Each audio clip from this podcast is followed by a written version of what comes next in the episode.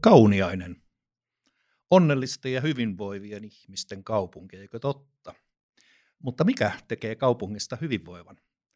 Tervetuloa juttelemaan Christopher Masar, kaupunginjohtaja Kauniaisista ja Vepe Erikkilä, toimitusjohtaja Innovarkista.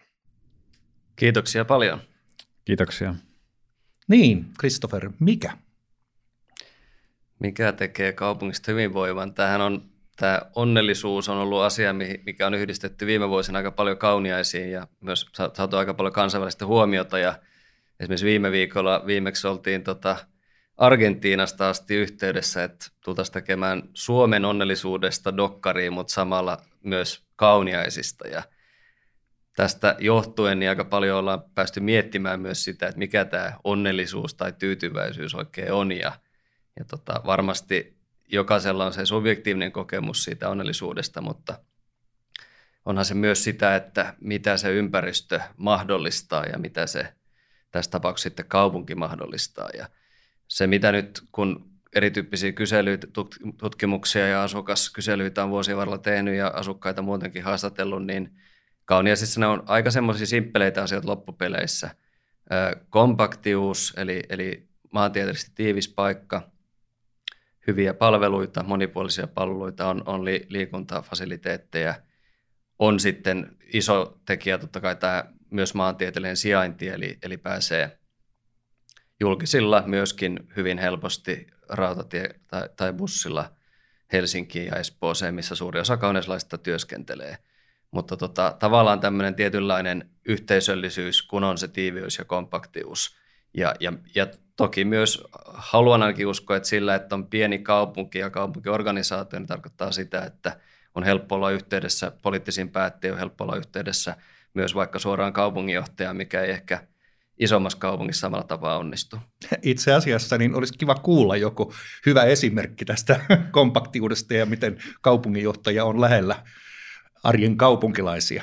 Joo, kyllähän tässä esimerkkejä vuosien varrella tullut monenlaisia, että – y- yksi tota, koominen jopa oli, oli sellainen, kun tota, yksi kuntalainen soitteli, soitteli tota, katuvalosta, ihan siis yksittäistä katuvalosta, joka oli rikki, oli pitkään ollut rikki, että etteikö sitä voisi korjata. Ja, ja tota, mä sitten ilmoitin, että, että mä hoidan kyllä asian kuntoon. Ja sitten sattumoisin oli niin, että ei, ei minun ansiosta, niin samana päivänä sitten oltiin vaihtamassa niitä valoja ennen kuin olin ehtyneet ilmoittaa asiasta. Ja siitä oli suunnilleen tunti siitä, kun soitettiin, niin, niin tota, valo oli vaihdettu ja, ja kuntalainen hyvin tyytyväinen, että kaupunginjohtaja hoiti homman.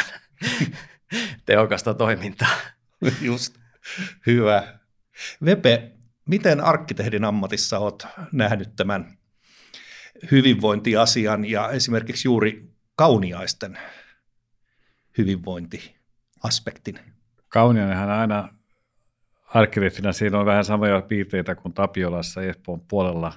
Tällainen puutarhamainen, kylämäinen yhteisö.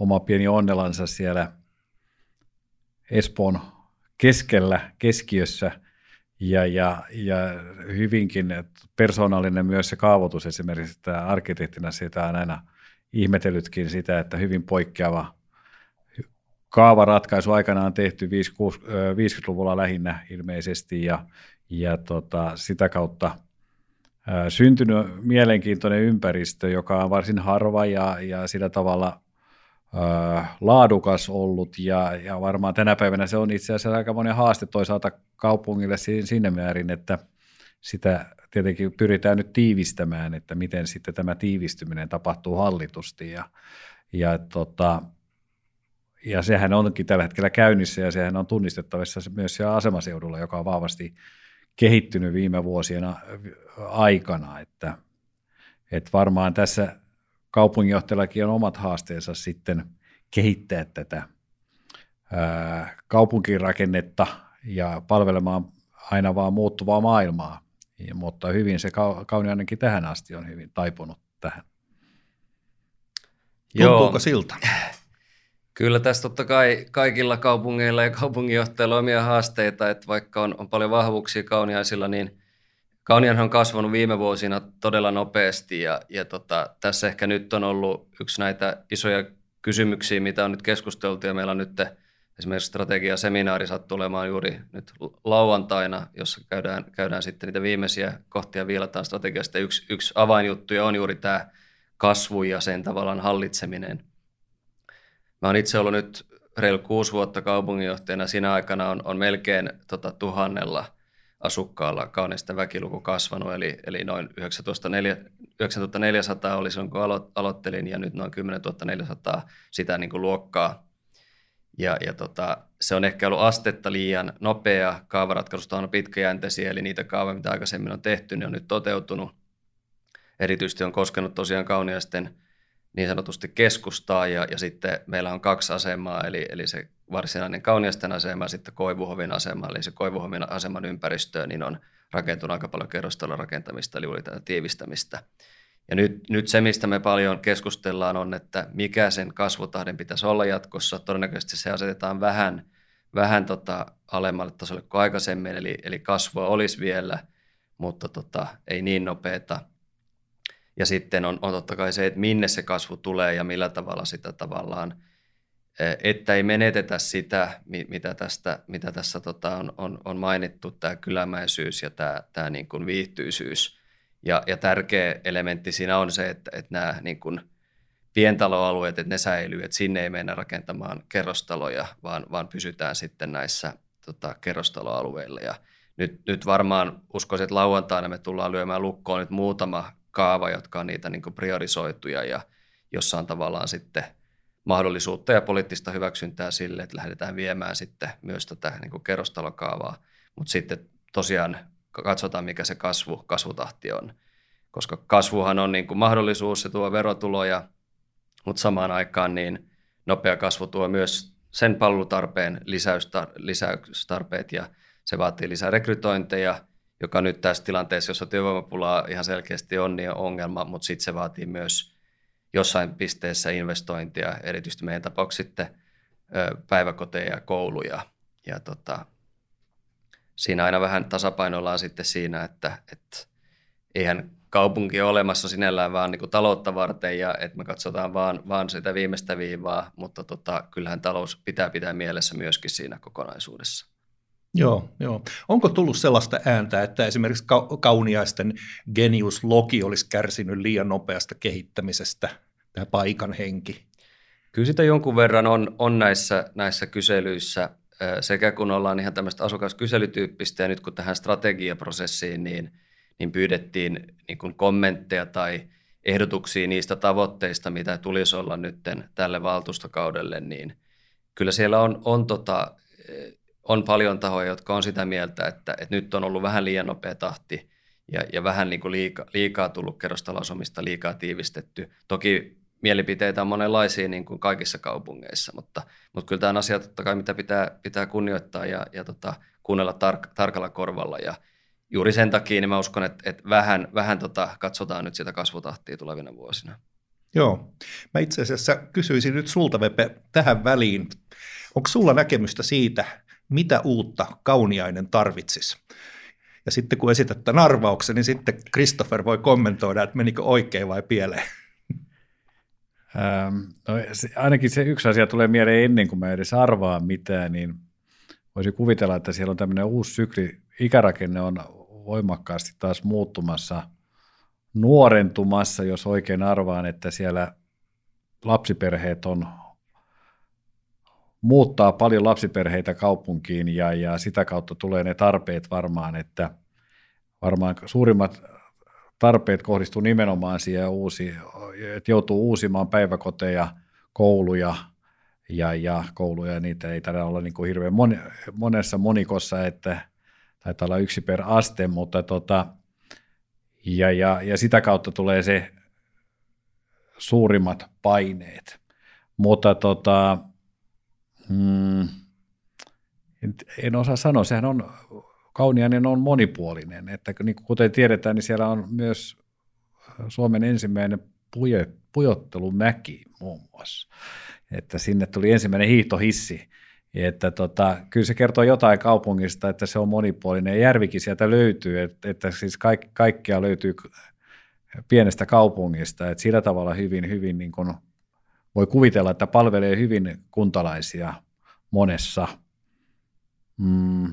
Ja onnellisesti kauppaa, tai tämä tilavievä kauppakin on naapurikunnissa, että sitäkään ei ole siellä omana riasana. Eli, eli kaikki tämmöiset niin kuin hyvän elämän merkithän sieltä löytyy tällä hetkellä. Joskus, Menikö oikein? joskus on, on tota, olen kuullut vitsaatavan siitä ja ehkä joskus itsekin sanon sen saman, että kauneessa löytyy kaikki paitsi merenranta ja golfkenttä, mm. mutta golfsimulaattori löytyy. No okei. Okay. Eikä golfkenttäkään kovin kaukana ole. Ei. Äh, tässä on tosiaan osittain on toki tämä yleinen ilmiö, että Suomen väestöpyramidi on mikä on ja, ja tota, senioreita ja, ja meilläkin toki väestö vanhenee – Samaan aikaan on kuitenkin myös niin kuin sanottu sitä, että, että lapsiperheitä muuttaa. Ja, ja se on toki tavoite, että pysyisi tavallaan tasapainoisena se, se väestörakenne. Ja tässä ehkä on, on sellaista ilmiötä, missä, missä tota, senioreita, jotka on asunut pitkään omakotitaloissa, jota ehkä itse ovat aikana olleet rakentamassakin, niin, niin nyt kun tulee ikää lisää, niin eivät enää ehkä halua hoida, hoitaa sitä omakotitaloa tai, tai rivitaloa tai vastaavaa, niin muuttavat sitten niin sanotusti kauneisten keskustaan sitten kerrostaloasuntoihin ja sitten taas tulee uusia lapsiperheitä niihin, niihin tota, omakotitaloihin. Ja tämähän on sinällään niin kuin hyvä se kehityskulku ja, ja jos en ihan väärin muista, niin tuossa tosiaan strategialuonnoksessa, mitä nyt lauantaina käsitellään, niin siellä on yksi, yksi kohta, missä puhutaan just siitä, että mahdollistettaisiin lisää tätä niin kuin seniorityyppistä asumista just, just niin kuin keskustaan, että, että tämä tavalla mahdollistuu. Ja tästäkin ehkä semmoinen hauska anekdootti, kun tota jossain vaiheessa sain, siitä nyt on jo muutama vuosi, mutta sain puhelua eh, vanhemmalta rouvalta, joka oli, oli asunut tosiaan isossa omakotitalossa ja, ja halusi sitten halusi muuttaa kauneisten keskustaan, mutta hän vähän kritisoi, kun on niin pieniä, pieniä tota, ne asunnot, että että 124, että hän, hän saa flygeliä ja kaikkea muuta, muuta niin kuin sinne, sinne siirrytty. Että siellä oli selvästi niin kuin, ei, ollut, ei ollut rahakysymys, vaan, vaan enemmän, että halusi tosiaan vähän, vähän tota helpommin hoidettavaan asuntoon. Ja sieltä tuli kova toive kaupunginjohtajalle, että nyt tarvitaan isompia asuntoja sinne keskusta-alueelle, että ei joudu kaikesta luopumaan, kun omakotitalon jättää taakse. Sillä lailla. Mun on pakko heittää tähän väliin. Mun kummitätini muutti 60-luvulla kauniaisiin ja eli loppuelämänsä siellä tälle vuosituhannelle erittäin onnellisena ja järjesti muun muassa eh, meidän lapsikatraillemme niin siellä uimakoulua ja, ja sorsien ruokkimista tosiaan Galtreskillä ja kaikkea muuta, että siis mä oon omakohtaisesti kokenut juuri näitä hyviä asioita. Ja sitten myös yksi semmoinen riipaseva asia, tiedätkö semmoisen paikan kauniaisissa kuin Villa Gustafsson? Tiedän suunnilleen, missä se on, en, en tunne tarkasti, mutta... Joo, siellähän on nättejä, nättejä huviloita, ja tämä Jugendhuvila on ollut äitini suvun omistuksessa aikoina. Että... Pieni maailma. Pieni maailma, juuri näin. Ja mielenkiintoista, että tuli tämä väestörakennekysymyskin tässä esille, että, että miten tasapainoinen väestörakenne, niin miten se vaikuttaa siihen ja sen muutokset niin hyvinvointiin. Joo, että meillä, meillä on vähän siis iäkkäämpi väestö kuin pääkaupunkiseudulla yleisesti, mutta niin kuin Suomen mittapuussa niin meillä on, on nuori, nuori väestö. Ja, ja tota, siitä on aika paljon ollut, ollut oikeastaan nyt koko sen ajan ainakin, mitä mä oon ollut itse kaupunginjohtajana, niin, niin tavallaan poliittisilla päätteillä se vähän niin kuin pelko, että ei kai käy niin, että, että tästä tulee se niin kuin seniorikylä.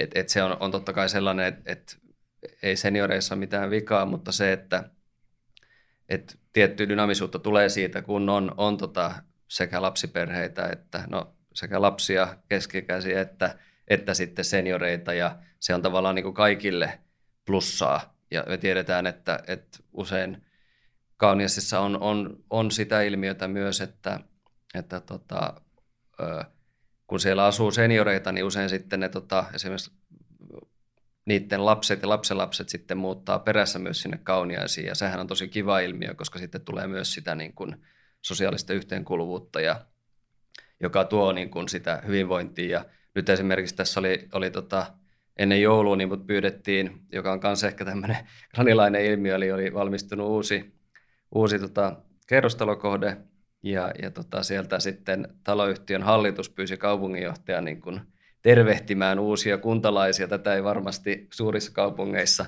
tapahdu ja mä menin sitten Glögille sinne ja, ja keskusteltiin ja se oli ihan hauska kuunnella sitten näitä, jotka oli muuttanut sinne, että vaikka ainakin olivat laskeneet, että 80 prosenttia niistä, jotka oli muuttanut tähän uuteen yhtiöön, niin olivat, olivat tota, muualta kuin kauniaisista, niin melkeinpä kaikilla oli jonkinlainen yhteys, eli oli, oli lapsen lapsi tai, tai olivat itse olleet lapsuudessa asuneet kauniissa tai jotain tämän tyyppistä. Ja tämä on aika niin yleinen ilmiö, eli, eli jos ollaan vietetty lapsuus, nuoruus kaunia, sitten myöhemmin muutetaan pois – ja sitten kun tota, hankitaan perhe tai, tai sitten viimeistään seniorina, niin sitten muutetaan takaisin. Eli, eli usein sanotaan, että, että tätä pidetään niin kuin turvallisena ja semmoisena miellyttävänä paikkana asua ja, ja siellä sitten tosiaan voi olla, että on ne kolme, kolme sukupolvea siellä yhdessä ja sehän tuo myös tosiaan sitä hyvinvointia. Kyllä, kyllä. Tota, ainakin tulee tuossa just mieleen se kanssa, että se lisää sitä yhteisöllisyyttä ja – ja yhteisöllisyys taas lisää sitä turvallisuutta ja, ja jos jo aikaisemminkin totesin tämän kylämäisyyttä, eli kyllähän nämä on sellaisia asioita, joita kaikki tavoittelee ja en varmaankaan ole väärässä, jos väitän, että korona-aika ei ainakaan vähentänyt tätä tarvetta ja halua.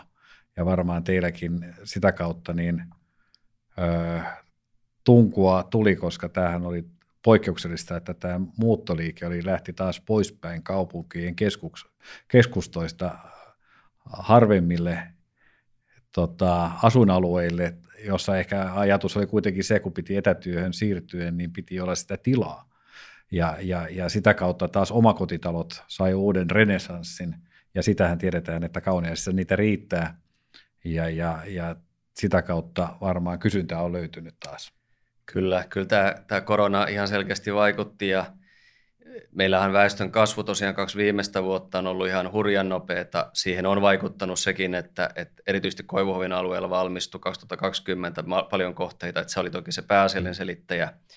Mutta tota, meillä oli vuonna 2020 niin taisi olla 3,9 prosenttia se suhteellinen kasvu, eli, eli hyvin, hyvinkin nopea ja, ja aivan liian nopea sinällään, mutta se, se tässä tasottuu tulevina vuosina. Ja vielä nyt 2021, niin se oli suunnilleen kahden prosentin luokkaa. Ja, ja se, mistä huomaa tämän kysynnän, kun muualla pääkaupunkiseudulla on ollut, ollut tota nettomuutto on ollut negatiivista nyt tässä korona-aikoina, niin tota, mm, kun itsekin olen tässä seurannut ja, ja tota, vähän ollaan katsottu omankin perheen kanssa, että jos jossain kauniissa sisällä muutettaisiin vähän isompaan, niin nyt ei kyllä tarjontaa paljon löytynyt, että ennen, ennen pandemiaa niin oli ehkä semmoista 50-60 asuntoa oli näissä, näissä tota, nettipalveluissa, etuovi ja oikotiessä ja muualla. Ja tota, nyt, nyt tos, tässä korona-aikana niin, niin hyvä, jos on ollut 10-15, että melkeinpä kaikki menee ja, ja menee myös, myös niin sanotusti tiskin alta nopeasti ja, ja myös, myös tota sitten – itsekin sain kokea sen kerran, että tarjouskilpailussa mukana ja aina löytyy joku, joka aina vielä tarjosi yli, että, että sen verran löytyy sitä, sitä tota, kiinnostusta nyt muuttaa tosiaan vähän väljempää ja, ja, ja tuntuu tavallaan varmasti se turvallisuus ja se yhteisöllisyys tuntuu tärkeältä tämmöisessä tilanteessa ja varmaan tämä Ukraina-sota niin ei, ei muuta myöskään tilannetta, eli, eli tota, varmaan, varmaan tämä on monella muuttanut asenteita. Joo, aivan totta. Mitäs sitten kaupungin hallinnossa, onko tämä korona-aika näkynyt jollain muulla lailla myös? Miten pidetään suitsia käsissä ja hoidetaan asioita ja niin poispäin? Onhan se ollut todella työllistävä tämä koko pandemia, että, että kyllähän tässä monet, monet niin kuin projektit ja suunnitelmat ja asiat, mitkä olisi periaatteessa ollut niin kuin agendalla, niin, niin on joutunut väistymään, että – mä sanoisin, että, että tota, viime vuonna niin meillä on tämmöinen valmiusjohtoryhmä, niin se kokoontui enemmän sen yhden vuoden aikana kuin ehkä viimeisen 20 vuoden aikana sitä ennen, että hyvin tasaisella väliä. Tässä on muuttunut kaiken maailman nämä, nämä tota, rajoitukset ja muut, ja niitä on jatkuvasti joutunut reagoimaan, ja kuntalaisilla on paljon, paljon ollut huolia ja kysyttävää ja rokotustoiminnan järjestämistä ja miten, miten se varsinainen niin palvelutuotanto organisoidaan ja on ollut henkilökunnalla sairastumisia ja kaikkea tätä, että kyllä se on, kyllä se on vaikuttanut paljon. Ja, ja, ja nytten, nyt sitten, kun tästä vähän pikkuhiljaa rupesi helpottamaan, niin sitten tuli tämä Ukrainan sota ja, ja, ja se, se nyt on tuonut omat, omat tota, varautumistarpeensa sitten myös, myös kaupungille. Että onhan ollut poikkeuksellisia vuosia ja, ja kyllä se on näkynyt myös sitten, niin kuin varmasti kaikilla ja kaikissa, kaikissa organisaatioissa, niin myös henkilöstön jaksamisen osalta – toki on, on myös sitten tämä, tämä etätyö niissä tehtävissä, missä se on mahdollista, niin on tuonut vähän tämmöistä uutta sitten mahdollisuuksia ja, ja tavallaan kunnat on usein ollut aika muutosvastarintaisia ja moni, moni sellainen henkilö, joka ennen, ennen tätä koronakriisiä sanoi, että no hän ei ainakaan mitään etätöitä, niin, niin nyt, nyt ei, he, ei loisi enää konttorille ollenkaan, että se on ollut, ollut hyvä osittain niin kuin siihen uudistumiseen ja, ja myöskin monet tavallaan sellaiset prosessit ja, ja no, digitalisaatioon liittyvät asiat, jotka aikaisemmin törmäs moneen niin kuin muutosvastarintaan, niin nyt kun oli pakko, niin, niin sitten se tapahtui nopeasti ja ilman mitään komiteoita tai vastaavaa, mikä, mitä tavallisesti ehkä kuntapuolella olisi tarvinnut. Että on tässä ollut niin myös, myös hyötyjä, mutta, mutta kyllähän tämä pitkässä juoksussa on, on ollut, ollut raskasta monille, että, että, että, että tämä on semmoinen, joka niin kuin painaa, painaa mieltä. Tota, tämähän on korona-aika teki sen kanssa, että moni loikka on nyt nopeampia että, tai isompia. Eli, eli tämä murros työelämässä ja just tässä elämän rytmissä kanssa tulee olemaan toisenlainen, eli työelämä, miten sitä tehdään, eli eihän me palata enää täydellisesti siihen lähityömoodiin, mikä oli ennen, ja me edes tunnettu tämmöistä käsitettä kuin lähityö, sekin on näitä kukkasia, jotka on tullut tässä viime vuosien saatossa etätyön vastapainoksi, niin, niin tota, tämä hybridimalli taas tulee olemaan sit sekoitus näitä kahta aiempaa tapaa toimia ja, ja, ja se myös mahdollistaa. Eli, eli tämä myös tuo mahdollisuuksia kunnalle kanssa tarjota jäsenistölle tai kuntalaisille tota, palveluita vähän eri tavalla suunnata niitä eri tavalla ja aikatauluttaa vähän eri tavalla. Eli tuo ihan semmoisen samanlaisen oppimisen paikan kuin kaikki muutkin yhteisöt, niin kuin työyhteisöstä voidaan puhua ihan samalla lailla. Ne on vain pienempiä yksiköitä. Eli, eli kyllähän tässä niin kuin iso muutos. Ja sa, sama sitten tämä viherloikka, mikä nyt taas tämänhetkisestä konfliktista on seurauksena, että yhtäkkiä joudumme nopeuttamaan asioita sen takia, että energia-asiasta tuli niin iso kysymys, niin joudutaan niin kuin miettimään investoinnit uuteen uskoon hyvin lyhyellä aikajänteellä. Ja tämä on varmaan ollut sellainen, mikä on niin kuin haaste myös kuntatasolla, että tulee isoja loikkia. Nyt on sote, joka on iso loikka, ja, ja sitten tulee nämä loikat, jotka on sitten covidiin liittyen ja, ja sitten tähän Ukrainaan liittyen. Eli, eli tämä on kyllä iso, iso muutos käynnissä koko ajan.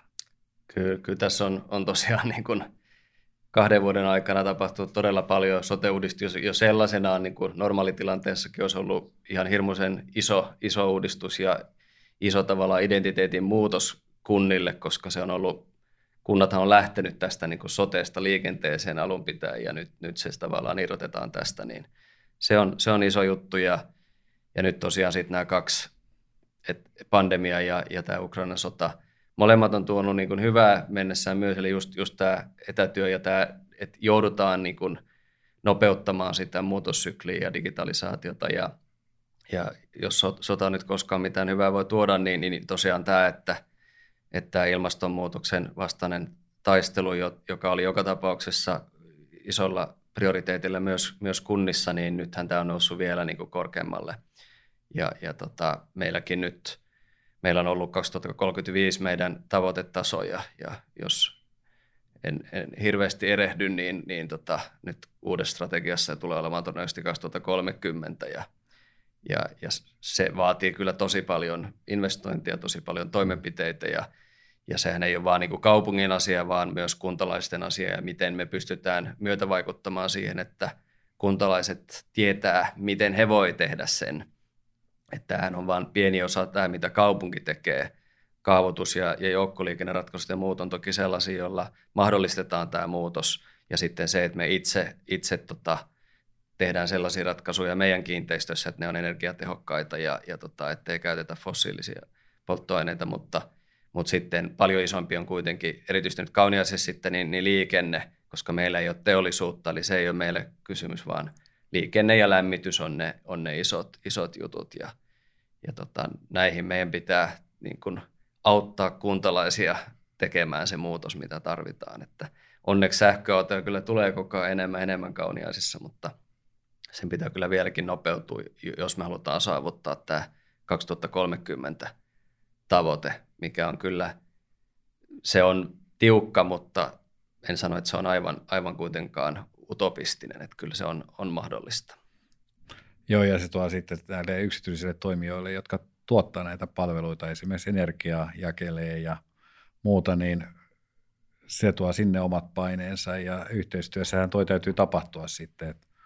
Eli, eli markkinat muuttuu ja kaikkien pitää muuttua siinä mukana sitten. Kyllä, ja nyt kun sanoit yhteistyössä, niin huomasin tuossa just aikaisemmin, että kun Christopher sanoit, että, että kauniaisissa ei ole tällaista ja tällaista, niin sehän tarkoittaa sitä, että ollaan osa jotain laajempaa kokonaisuutta. Kauniainen on kompakti kyläyhteisö. Onko siellä alue- alueellisia eroja kuitenkin sisäpuolella? Ei siinä mielessä, että, että voisi puhua varsinaisesti kaupungin osista tai että olisi jotain tämmöistä niin sosiaalista eritymistä tai muuta. Että se on enemmän sitten voi olla yksittäisissä ö, yhtiöissä, tota, vuokrataloyhtiöissä tai muu, muualla – että et me ollaan pyritty, pyritty niin kuin välttämään sitä, sitä kehitystä, mitä nyt ehkä erityisesti sit Ruotsissa, mutta osittain Suomessa, että et keskittyisi sitten niin kuin tavallaan huono-osaisuutta jollekin tietylle alueelle, että me pyritään niin kuin vähän hajottamaan sitä eri, eri, eri, eri, eri tuota puolille. Ja, ja tässä on, on iso, iso kysymys ja, ja haaste, mutta myös mahdollisuus on, on myös tämä maahanmuutto ja, ja tota vieraskieliset myös kauniisten osalta, että – siinäkin me ollaan vähän, vähän tavallaan perässä siinä kehityksessä, mitä on muualla pääkaupunkiseudulla, mutta kyllä meilläkin on ollut nopea tämä, tämä muutos, että, että tota, muutama vuosi takaperin oltiin vielä muutamassa prosentissa näitä niin kuin vieraskielisiä ja nyt ollaan suunnilleen yhdeksässä prosentissa ja kyllä tämä niin kuin, ihan tämä luonnollinen muutto tavallaan yli kuntarajojen, niin, niin se kasvaa ja kun, kun Helsingissä ja Espoossa ja Vantaalla, niin, niin yhä suurempi osa, osa niin kuin väestön kasvusta on, on vieraskielisiä, niin se tarkoittaa samalla, että sieltä tulee myös, myös muuttoa, muuttoa tota meille. Ja, ja tota, tämähän on koko Suomelle niin kuin ihan välttämättömyys, että me saadaan sitä työvoimaa tosiaan tästä meidän väestöpyramidista johtuen, mutta samaan aikaan niin tämä vaatii meiltä ihan uusia niin kuin, tapoja toimia tosiaan kunnilta, että miten me saadaan integroitua, kotoutettua, kotoutettua tota, nämä, nämä maahanmuuttajat. Ja, ja, ja tässähän on tässä meillä on ehkä just se etu, että meillä on se pienuus, meillä on, on, tota, on se kompaktius ja, ja meillä on tosi aktiivisia, tämä niin kuin puhutaan kolmesta sektorista, niin nämä eri, eri liikuntaseurat ja muut, että, että ne on usein siinä hienosti apuna, että ne, kun saadaan mukaan johonkin harrastukseen esimerkiksi maahanmuuttaja, niin, niin hän oppii kieltä, hän saa kavereita ja, ja sitä kautta tavallaan pääsee sit osaksi sitä yhteiskuntaa, että – se kielitaitohan on monessa tapauksessa kaikkein olennaisin ja sitten me kyllä ollaan, ollaan tota pyritty, että me saataisiin myös niin kuin palkattua kaupungille esimerkiksi tämmöisen oppisopimuskoulutuksen tai muun kautta, vaikka se ei olisi täydellinen vielä se tota, kielitaito, niin, niin sen tyyppisiin ehkä suorittavin tason tehtäviin, mistä, mistä sitten voidaan pikkuhiljaa integroitua niin kuin osaksi yhteiskuntaa. Ja me niin kuin nähdään, että, että tämä on meille, mutta koko Suomelle niin, niin niin kuin, tässä on niin kuin pakko onnistua. Tä, tässä ei vaan voi epäonnistua, koska se, se tulee liian, liian tota kalliiksi meille. Kyllä. No näin espoolaisena nyt voisin heittää tämmöisen härnäävän kysymyksen, että eh, kuinka paljon kauniainen saa kiittää hyvinvoinnistaan sitä, että se sijaitsee meidän espoolaisten sylissä? Joo, tämä on aina mielenkiintoinen ja monet, jotka ei paremmin tunne tätä dynamiikkaa, voisi ehkä ajatella, että okei, että tätä jotenkin poimitaan rusinat pullassa tai vastaavaa, mutta kyllä se on enemmän niin, niin, että, niin päin, että kauniaslaiset käyttää espoolaisia palveluita ja espoolaiset käyttää myös hyvin paljon kauniaslaisia palveluita, että, että tämä on kyllä molemmin puolista. Meillä esimerkiksi yläkouluissa niin on, on sulle 50 prosenttia, se on vähän pienentynyt, kun meillä on, on tosiaan tullut lisää, lisää tota, omia lapsia ja nuoria, mutta no 50 prosenttia on ollut, ollut espoolaisia. Ja, ja tota, lukioissa yli, yli, yli tota 80 prosenttia on, on tota, ulkopaikkakuntalaisia, suuri osa espoolaisia. Ja, ja tota, kirjastohan meillä on niin kuin esimerkki, missä meillä on, on niin kuin, meillä on paljon laajempi kirjastotarjonta toisaalta ja esimerkiksi kirjastohenkilökuntaa kuin mitä meidän kokoisilla kaupungilla tavallisesti.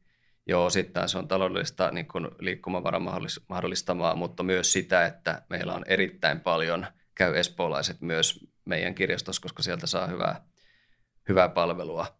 Ja, ja sitten vielä, vielä tota yksi, yksi osa-alue, missä, missä tota, meillä on esimerkiksi meidän, meidän tota, terveysasemalla niin yli, yli 2000, tai olla 2100 jo espoolaista on valinnut Kauniaisten terveysaseman omaksi asemakseen, ja se on aikamoinen niin kuin, volyymi, eli, eli nähän, sähän voit vuodeksi kerrallaan valita, että mikä on sun terveysasema ja myös toisesta kunnasta. Ja, ja tota, toisin sanoen sitä on arvostettu ja aika harva, jotka valitsee sitten sen kauniisan aseman, niin vaihtaa, vaihtaa enää takaisin Espoon puolelle. Eli, eli, eli tota, ei voi sanoa niin, että, että tota, me jotenkin oltaisiin joku, joku tota, loinen, joka hyödyntää Espoon palveluita, vaan kyllä tässä on, kyllä tässä on yhteistyö, yhteistyöstä kyse ja, ja pakko on sanoa, että yhteistyö Espoon, Espoon kaupungin kanssa on ollut aina, aina tota erittäin hyvää ihan sekä, sekä niin kuin – ylemmällä tasolla että sitten, sitten alemmalla, alemmalla tasolla. Että, ja, ja tota, kollega Espoosta Jukka Mäkelä on monta kertaa sanonut, että kun näistä fuusio- vastaavista asioista kun on ollut puhetta, että kauniisten liittäminen Espooseen ei ratkaise ainuttakaan Espoon ongelmaa eikä ainuttakaan kauniisten ongelmaa, ja juuri näin se on, eli kauniina on liian pieni, että se tavallaan hirveästi vaikuttaisi Espoon kokonaisuuteen ja toisaalta kauniaslaisten näkökulmasta taas, jos, jos kaunian liitettäisiin Espooseen, niin, niin se olisi kauniaslaiselle iso, iso juttu ja, ja tota, en usko, että siinä niin kuin kumpikaan sillä voittaisi varsinaisesti. Että, ja, ja kauniaslaiset on kerrottu sen jälkeen, kun näitä, näitä on kyselty kanssa, niin ne on, ne on jotain tämmöistä 97, 8 tai 9 prosenttia, jotka haluaa säilyttää itsenäisyyden ja se ei ole joka kunnassa niin, että, että se ei ole niin kuin itsestäänselvyys. Joo, joo. Täytyy tässä vaiheessa myöntää, että itsekin olen kauniista kirjaston käyttäjä. Ja kuinka ollakaan itse asiassa 80-luvulla vielä, niin Espoon kaupunkisuunnittelu oli, piti majaa tuolla kauniista keskustassa. Selvä. No nyt tietysti kiinnostaa myös, että mitä kaikkea kauniainen voisi antaa muille pienille suomalaisille kaupungeille eri puolilla Suomea jotain sellaista hyvää vinkkiä, miten tulla hyvinvoivaksi? Joo, maantieteellähän ei voi mitään ja sinällään se väestöpohja, mikä on ja veronmaksukyky, mikä, mikä on, on sillä väestöllä, niin, niin se niin kuin, toki lyhyellä tähtäimellä on, on, on, mitä se on ja kaikilla ole samanlaisia niin edellytyksiä mutta tota, kyllä mä sanoisin, että tärkeintä on, että pelaa niillä omilla vahvuuksilla, pitää tunnistaa ne.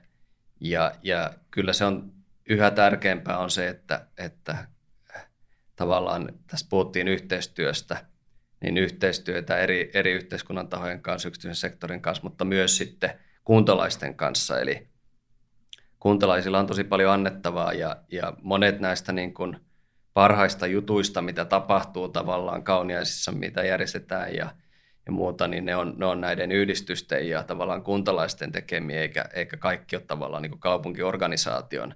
Ja pitää niin arvostaa sitä ja, ja pitää ymmärtää sitä ja, ja pitää, pitää tukea sitä. Ja, ja sitten on tärkeää niin ihan oikeasti kuunnella kuntalaisia, eli, eli kysyy heiltä. Me ollaan pyritty tasaisin väliajoin mittaamaan – sekä toki yksittäisiä palveluita, mutta sitten laajemminkin, että missä me ollaan hyviä, mihin ollaan tyytyväisiä, mihin ei olla tyytyväisiä.